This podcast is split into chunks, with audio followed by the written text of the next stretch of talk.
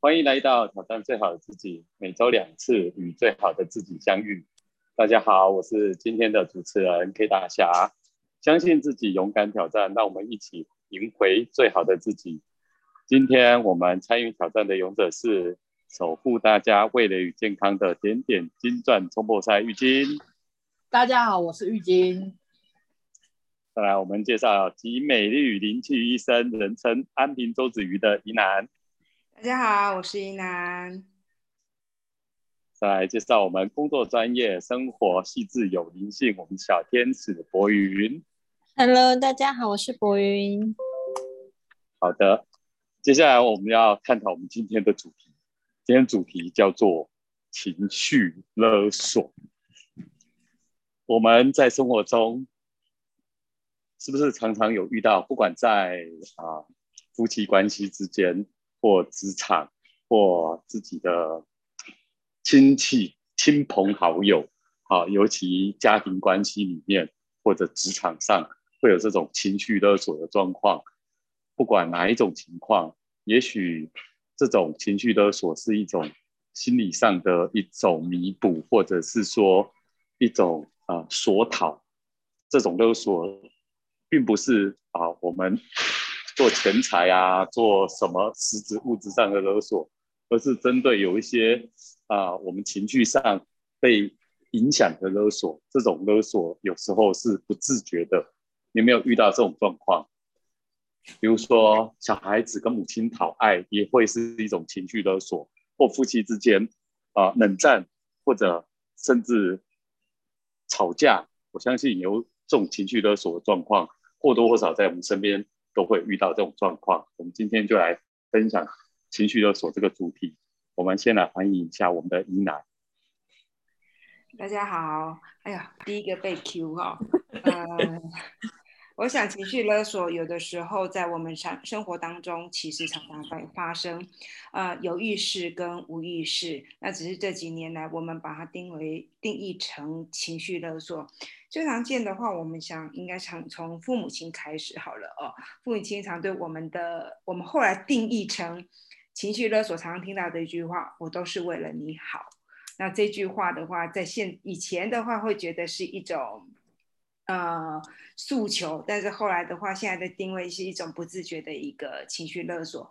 常常父母亲啊，或者是说我们周围的人，一句丢了一句话，我都是为了你好。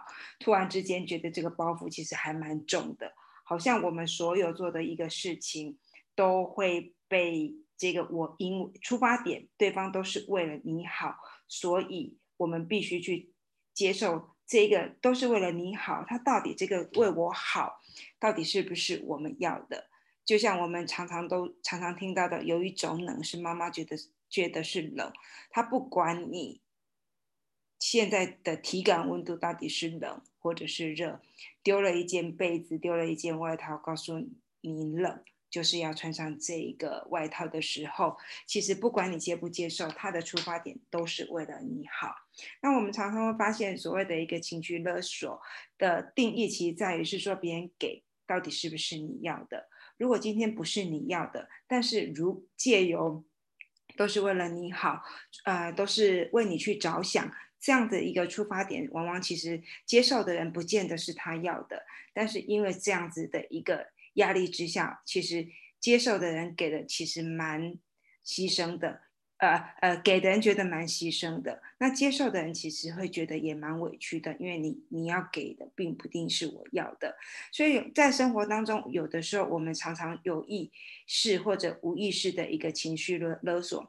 那呃有意识的呃无意识的情绪勒索，其实就像我们常常有时候是不自觉的，就刚刚说的呃，我都是为了你好这么做，呃对你来说比较好啊，我这么做是减少你的一个冤枉路，这都是无意识的一个。情情绪勒索，但是有些状况况其实的情绪勒索变成是刻意的，因为可以发现有些有意识的一个情绪勒索，是因为一直以来这个方法是有效的。比如说小朋友哭闹就有糖吃，哎，这样的方式一一而再再而三发现，嗯，它确实是有有效果的。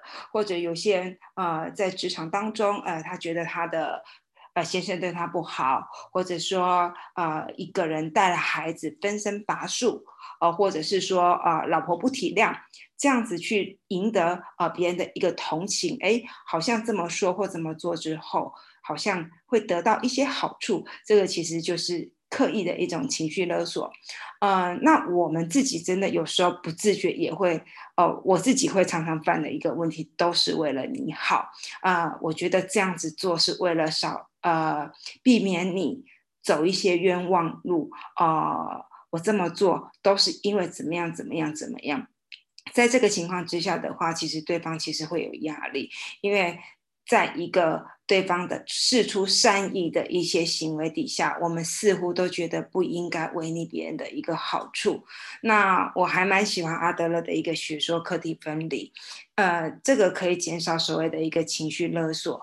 哦，我可以选择我对你好的一个方式，但是前提之下，我并不会希望你会有所回馈，那才是真正的一个课题。就是给出善意或给出一些好处，或者给出一些帮助的人，在于给出的时候，其实这个功课就结束了。我并不会觉得，哎，我必须从你身上得到一些什么。如果今天我对你好，你对我的态度是淡漠的，或者你不接受，或者甚至是哎背着背道而驰啊，我不会有任何的一个情绪，呃，情绪的一个改变，那才才能够真正彼此之间哦终止这种。勒索跟被勒索的一个情况，那我觉得情绪勒索都是一直在修、不断的去学习的过程，因为我们人都是善良的哦，都希望对方好，都希望自己的一个经验值，或者是说自己曾经走过的一个冤枉路，不要在对方发生。但是有些时候啊，必要的跌倒的一个经验要有，有的时候就像小朋友，他要不要？哦，去摸火，一直耳提面命都是你不要去摸，你不要去摸，真的会很烫。其实真正让他觉得不会再去碰火的时候，其实真的去碰碰触到那个烫，他知道哇，这个对自己是有伤害的，我再也不会再去碰火，或者是我在用火的时候会特别去注意，所以。情绪勒索，我们自己也要去提醒自己啊，不要去给出呃对方不是要的，或者我给了对方一些好处或者一些帮助的时候，哦，并不期待，也不会去要求对方有相对等的一个回馈，或者对方给的回馈是我设定好的，这样子在于施跟受当中，其实才能够得到一个平衡。那这是我的分享，谢谢。好，谢谢怡楠的分享。不期待就不会有伤害。我们都知道阿德勒《被讨厌勇气》这本书啊，讲述的很多理论跟这个我们心理学一般讲的儿时创伤这样子，弗洛伊德讲的这种啊儿时的这种啊伤害会造成未未来自己的性格的改变，跟阿德勒这种。心理上的一个课题分离是完全不一样的一个理论。你的当下能决定你自己的情绪跟你自己要什么，我觉得这都很重要。因为这种状况我们会不自觉或者是有所期待，不管是施与受两方，我相信都会有不同的期待。一方面，父母很容易说：“我都是为了你好，要来决定。”子女的未来，或者是他啊选什么科系，未来要发展什么职业，反而这样子的一个要求是为了你好，到最后变成是造成叛逆，或者是说情绪上的对抗，其实都没有没有一方是想要为了做情绪勒索，而是都是为了出发点是为了他们彼此的好，可是。不自觉的就会产生这种问题，我觉得这种情绪勒索确实在我们生活中很常见，所以我们再来听听看每个人自己的经验跟感受。我们再来欢迎玉金。好的，谢谢大哥还有杨姐。呃，情绪勒索呢，可能在这一生中中一生当中，我们可能也曾经对过对别人做过这样的事情，那你也可能是。情绪的勒索的一个受害者，那哦，我们家其实都会有，其实都有这样子的状况。那呃，可能因为我比较常年都在外面，比较少在家。那有时候回到家的时候，嗯，不管是爸爸或妈妈，其实有时候就是变相的依赖你。他可能会明明平常都顺顺啊，给空给空啊，啊，一等的时间都会出现一些问题、一些病痛、一些事情，那你你就得去解决，甚至就会去多一点时间去陪着他，并并并且会因为这样子去跟他多聊聊。那以前我再回去的时候，其实都有慢慢发现，一开始的时候会觉得很厌烦，就是为什么我想回家的时候，你们都要出这些问题？为什么我不在家的时候啊，你们都这样子，就是哎看起来都很 OK，然后又可以四处去玩，那我一回家就变了一样？这这是这一开始我会觉得我是我倒霉吗？还是我带赛？就是我只要一回去跟家人有接触，怎么就会发生问题？可是。前面一开始的时候，其实都会觉得，除了有这样子的心态之外，有时候也会觉得爸爸妈妈都不舒服了，或者是他们都有一些话了。那，嗯，好吧，我如果很累的话，算了算了，或者是，嗯，我其实有其他的事情要做，嗯，告诉自己算了算了，就陪陪他们，多多多陪陪他们，然后跟他们讲讲话，或许自己也是一个弥补吧。从以前我是这样子的心态，但是久了久了，我开始抱怨埋怨，为什么我都要回去休息？我很累了，在外面工作，我只想回去家里面好好的，就是吃个饭，或者是就是放个空，什么事都不管。那为什么我还要去处理你们这些问题呢？那为什么你们平常健康的时候，为什么不好好的照顾自己的身体呢？为什么？为什么？开始这种为什么的心态越来越深，越来越深，甚至有时候会觉得我不要回家了。家真的是很恐怖的一个呃一个地方，家人真的是很很烦人的一个一个一一群人。只要我不回去，应该都没事。甚至你即便有事，我人在外面，我也可以不要去管。我变成有这样子的心态，可是渐渐的又变成。因为自己有这样的心态，反而会去有有那种愧疚的感觉，心里会想：怎么可以这样子？我是人家的孩子，爸爸妈妈因为因为就是因为你不在家，所以他需要你。我会又我又会把自己的罪恶感去把它合理化，告诉我应该要回去照顾他们。其实就是这样子来来回回一直纠一直纠结，我就觉得人生过得好痛苦。而且，呃，不管是家人，当你真的是苦，就是一直苦，一直苦。你遇到什么事情，你只要是那样子的心态，你看所有的东西都是苦的，你任何的关系都有可能会有连带的一些牵连。所以，当我的朋友，啊，他开始，哎，也也是一样，也是一样，想要依赖你，所以他开始有一些情绪上面，你不要走。你放假就是要在家里陪我，呃，放假了，我们应该要出去走一走，呃，我们我就我们一起，要不然平常太忙了，我们就应该要怎么样子，或者是我都已经放假了，你为什么不要陪着我？开始除了家人之外，呃，在情人之间的关系，怎么又会有这样子的一个一群一一连串的这些类似的一个问题出现？哦，其实心态呀。哦，我对于看待这些事情心态就是这样子，一直的罪恶纠结，然后去找合理化，然后告诉自己应该要牺牲自己去迎合大家。可是这样子的一个迎合委屈自己，甚至变成我也变成我都已经这样子了，你还要我怎样？就像我刚刚大跟大家讲的，其实我们有可能你是受害者。情绪勒索的一个受害者，你也可能是对别人有这种情绪勒索的一个一个一个言语行为。可是当你知道之后，我我觉得确实，不管你是去呃上一些课程，或者是其实像我们之前呃，就是我们跟一楠姐有几个好朋友，就是有一个线上的读书会，其实之前其实都会看一些书，然后借由读书阅读，甚至有时候会去。呃，可能没有书，一些一些书目想要去阅读，可能会去就是线上一些分享。可是就像呃，刚一楠姐有讲到的，就是有一些书籍其实都有提到，呃，包含就是课题分离。其实当你当你知道自己的问题所在的症结在哪边的时候，呃，除非你把自己终结，是由你自己去终结这样子的一个噩梦循环。当你有这样子的一个一个一个心态的时候，我你就不会在这个 死胡同里面一直绕圈圈。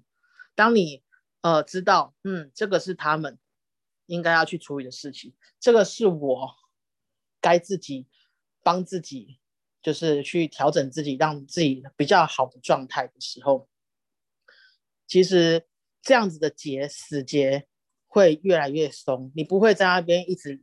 越扯越紧，其实呃，你会让它有点松动、软化，甚至呃更强的一点，你可能会变成哇，我已经跳脱出来哦，可以对于这些这些纠葛的事情侃侃而谈，甚至你可以给对方意见。其实有时候，现在我有时候会对我妈妈，其实有时候也会有一些情绪，甚至可能会有一些，不管是她遇到的一些呃，不管是。呃，亲戚或者是他自己身身边周遭呃发生的一些事情，而有一些就是啊看不过，或者是深陷在那个泥沼里面、胡同里面的一个感觉。可是当我跟他讲，哎，你可以跳个跳跳出跳，试个试着用另外一个角度看看。呃，当他觉得跟我爸爸相处可能有一些磨呃纠呃摩擦，甚至会觉得我爸爸为什么会这样子的一个行为。看不透的时候，其实有时候，甚至你可以知道，他其实有时候会去埋怨为什么自己的先生会是这样子的一个呃做事的方式。其实有时候我就会跟我妈妈讲说：“你你你这样子一直埋怨，你一直看着他，你有没有想过你帮他做过多少事情？你有没有想过为什么现在会是这个样子？那你觉得他有不一样吗？”我你觉得他有不同吗？跟以前相比较，那你觉得这样子看下来，真的是谁错呢？其实我把你你真的把自己跳脱出来，然后去抽丝剥茧，其实很多的胡同，很多的死结是自己去打出来的。那呃。我觉得就是课题分离这个东，这这这个这这类似的一些书籍，其实大家可以去去参阅，可以帮助你不要不要再这样子一直纠结你纠结情绪纠结，那甚至可以让你早一点啊提升自己升华自己，呃，甚至就是可以很很客观的去看待一些事情，让你的情绪不会有任何的一些太大的波动，呃，当你情绪稳定的时候。啊，其实是有助于自己在面对很多事情跟处理很多事情的。谢谢，这是我的分享。好的，我们都知道一句话叫做“啊，事情本无好坏，全凭你怎么看待”。有时候我们也会要求自己身边的朋友或者自己的家人啊陪自己啊，或者是说我自己情绪低落的时候，你为什么没有看出来？主动来安慰我，反过来也有反过家人会对自己这样子。我们回到家里的时候，我们长大了，父母亲老了，我们讲短郎音呐，哈，就是老人家反而会比较像小孩子，也会讨爱。那讨爱的方式就很多啦，有病痛，有情绪，哦，或者要要求你做这个做那一个，或多或少哈都会有遇到这样的状况。你不在都没事，你一在病痛啊、事情啊，要求你做这个做那个事情，通通都来了，是不是都会中遇到这种状况？小的时候是父母亲照顾我们，长大是啊，父母亲在讨爱了，讨爱的时候各种方式嘛，啊哈，所以会遇到这种状况。如果你把他当小孩，那小孩子都会说你陪我玩呐，你要跟我怎么样啊？像我们的小侄子都会这样，你陪我玩。他要玩什么？要玩什么？要你陪。他老人家不会这样子啊，他就用病痛、用情绪、用要求，要你做什么做什么。我相信都会有这种情绪勒索。我们在看起来就是情绪勒索嘛，所以这也很常见。那我们再来看看我们小天使会不会有这种情绪勒索状况呢？我们听听博云的分享。谢谢严普，还有宜南跟玉晶的引路。其实情绪勒索大概是我们从小到大最熟悉的一个技能吧。从我们小的时候，在父母身边，哦，父母就会说：“哦，我是为你好啊，呃，你不听话就是不孝顺啊之类的这种话。”到我们开始有同才生涯，开始交朋友，开始有了另外一半亲密爱人。我们开始会有另外一种面临情绪勒索的状况，就是你要陪我，你为什么不接我电话？我为你做了这么多，我这么这么的爱你。然后呢，甚至到工作的时候呢，老板会说你是我们全公司最重要的员工，我是看中你，所以我才怎么样怎么样怎么样。各式各样的情绪跟压力。呃，让我们在成长的过程当中，其实嗯，难免会背负的这样子的情绪，甚至有的时候，我们就是那个加害者。那呃，前面大家已经举过很多例子了，那也在看很多书籍当中，其实我们发现，不仅你是勒索者，还是被勒索者，你可能会用各式各样的要求。哦，装饰的好看一点点的要求，我很需要你，甚至是威胁，如果你不这样，我就怎样怎样，或者是甚至给予更严重的压力，甚像我们上次说到的恐怖情人一样，哦，可能会呃伤害自己或伤害对方，给予对方压力，情绪勒索，来让哦这些嗯，就是让自己变成一个被害者。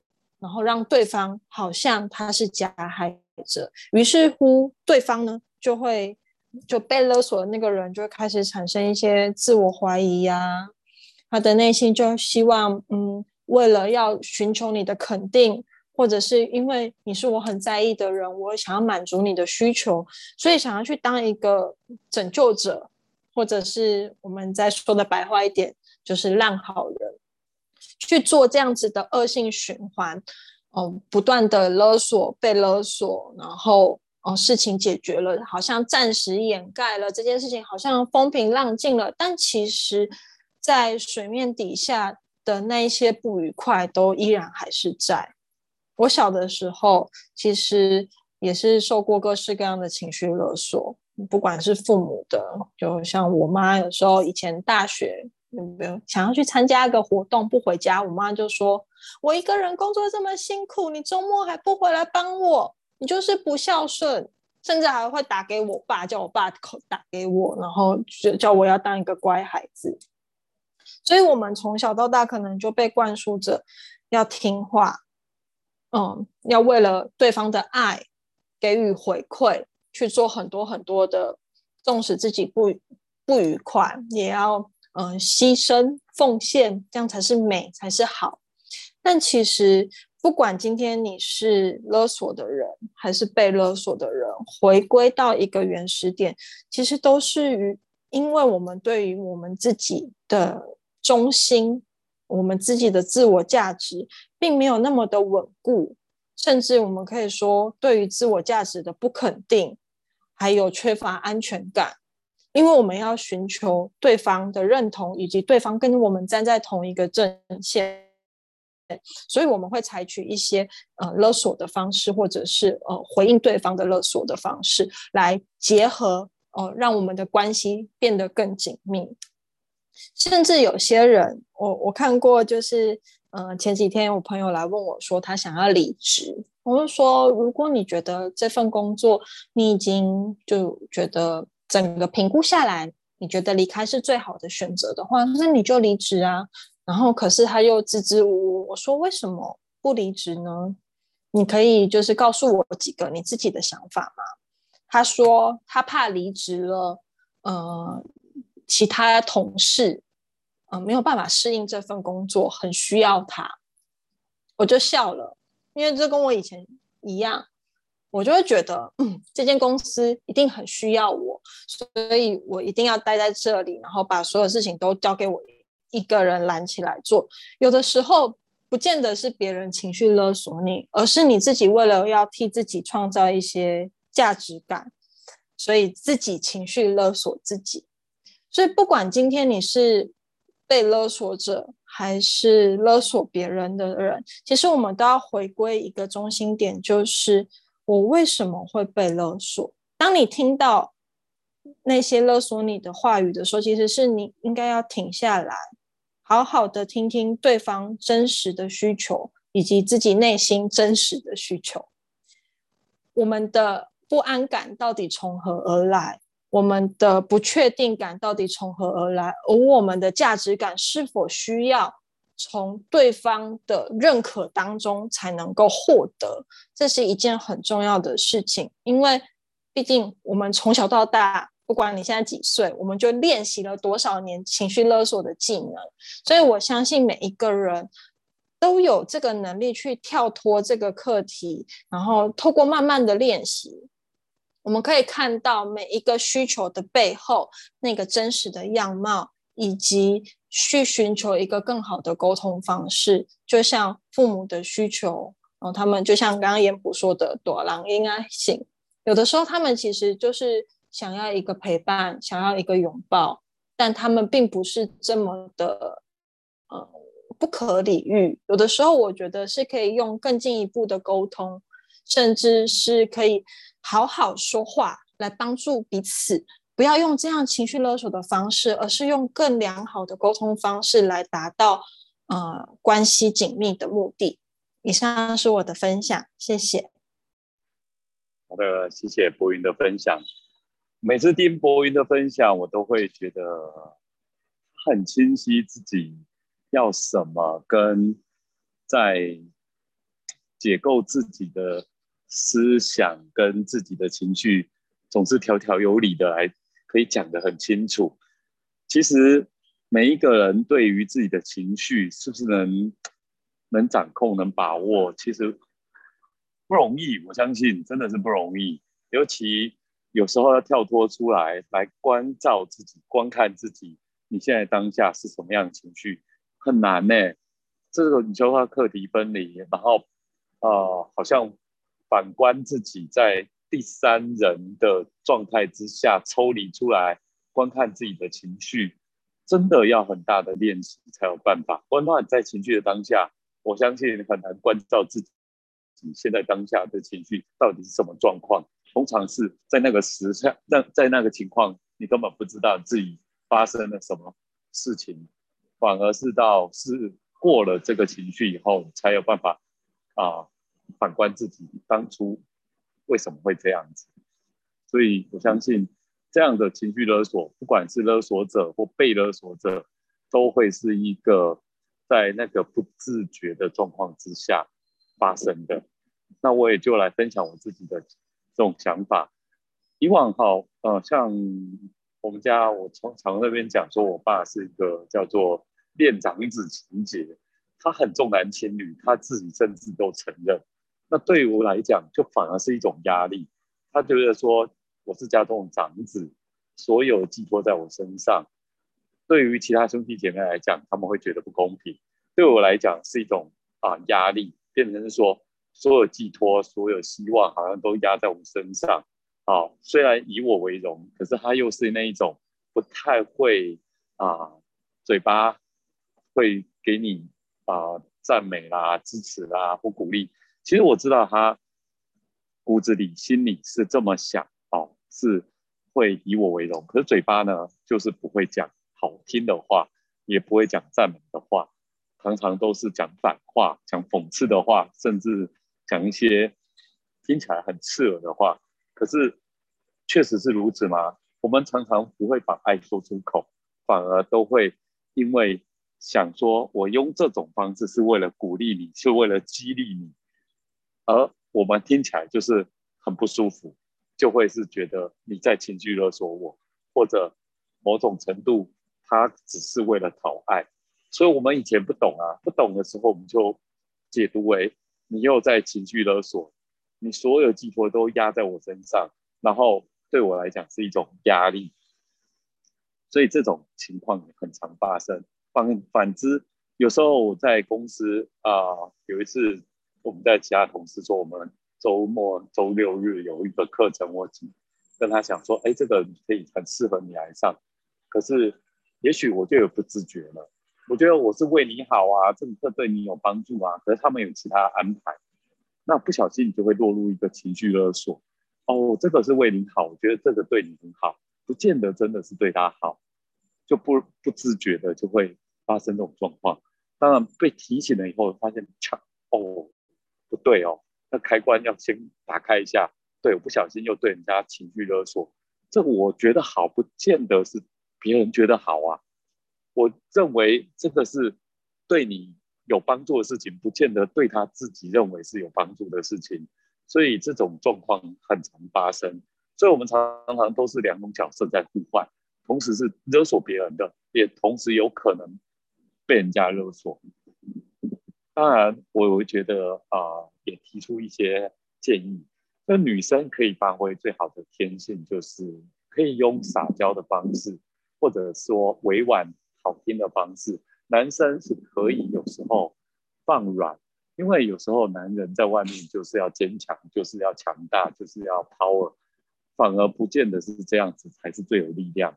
善上若水，其实反而示弱是一种很好的啊情绪上面的一个转换。就我真的很需要你，是不是你可以帮我啊？或者是说放软一点说话，就是说，哎，我这样子听了真的很不舒服，你是不是可以换一个方式跟我们沟通？所以有时候示弱反而是一种沟通的一种方式。常常来对碰，我反而觉得不是一种很好的一个方式。我们最近看了一个大陆剧，叫做《我可能呃我还是会爱上你，我还是会爱你》。他们在讲两个女强人在职场的这种啊争风吃醋，或者是啊啊争权夺利的过程。后来发现，其实两个都并不是为了要来啊赢过对方，其实。某种程度，他们两个彼此都是在情绪勒索，都会觉得彼此都是在竞争的立场，而且这种竞争其实并不是大家都很开心的，到最后是两败俱伤。最后其实最终就是，我觉得你看不起我，但是他从来没看不起他。强的人会觉得我从来没看不起你，我甚至想要帮你当朋友；弱的人他会觉得你一直觉，我一直觉得你看不起我。一直被情绪勒索，最后后来发现，只要一示弱以后，发现彼此也没有这种芥蒂才对，只是一直把对方看当做竞争对手，这种勒索其实伤害了彼此。哦，只要一点点的示弱，其实它不是一种强对强的碰撞，只要放下心中那，就是拿一块心中的柔软对待彼此。都可以让情绪得到最好的释放。好的，我们今天这样也讲了很多。那我觉得，怎么让勒索变成示爱，或者是一种互相关怀？我觉得这也是一个很好的一个啊转环的课题。那我们通过这种方式来做一个转环，我觉得把勒索变成一种彼此的关怀，这是一种很好的一个转换。这是我个人的一个建议跟想法，不知道大家还没有什么需要补充的呢？不再勒索了吗？就爱要练习哦，爱要说出口，情绪不勒索。是的，哎呦，我还能押韵呢。对，哎呀，果然是博云，可以把我灵感触发。太好了，好的，那太好了哈。那我们今天的分享就分享到这了，谢谢大家，祝大家有一个很好的情绪，祝大家晚安，晚安，晚安。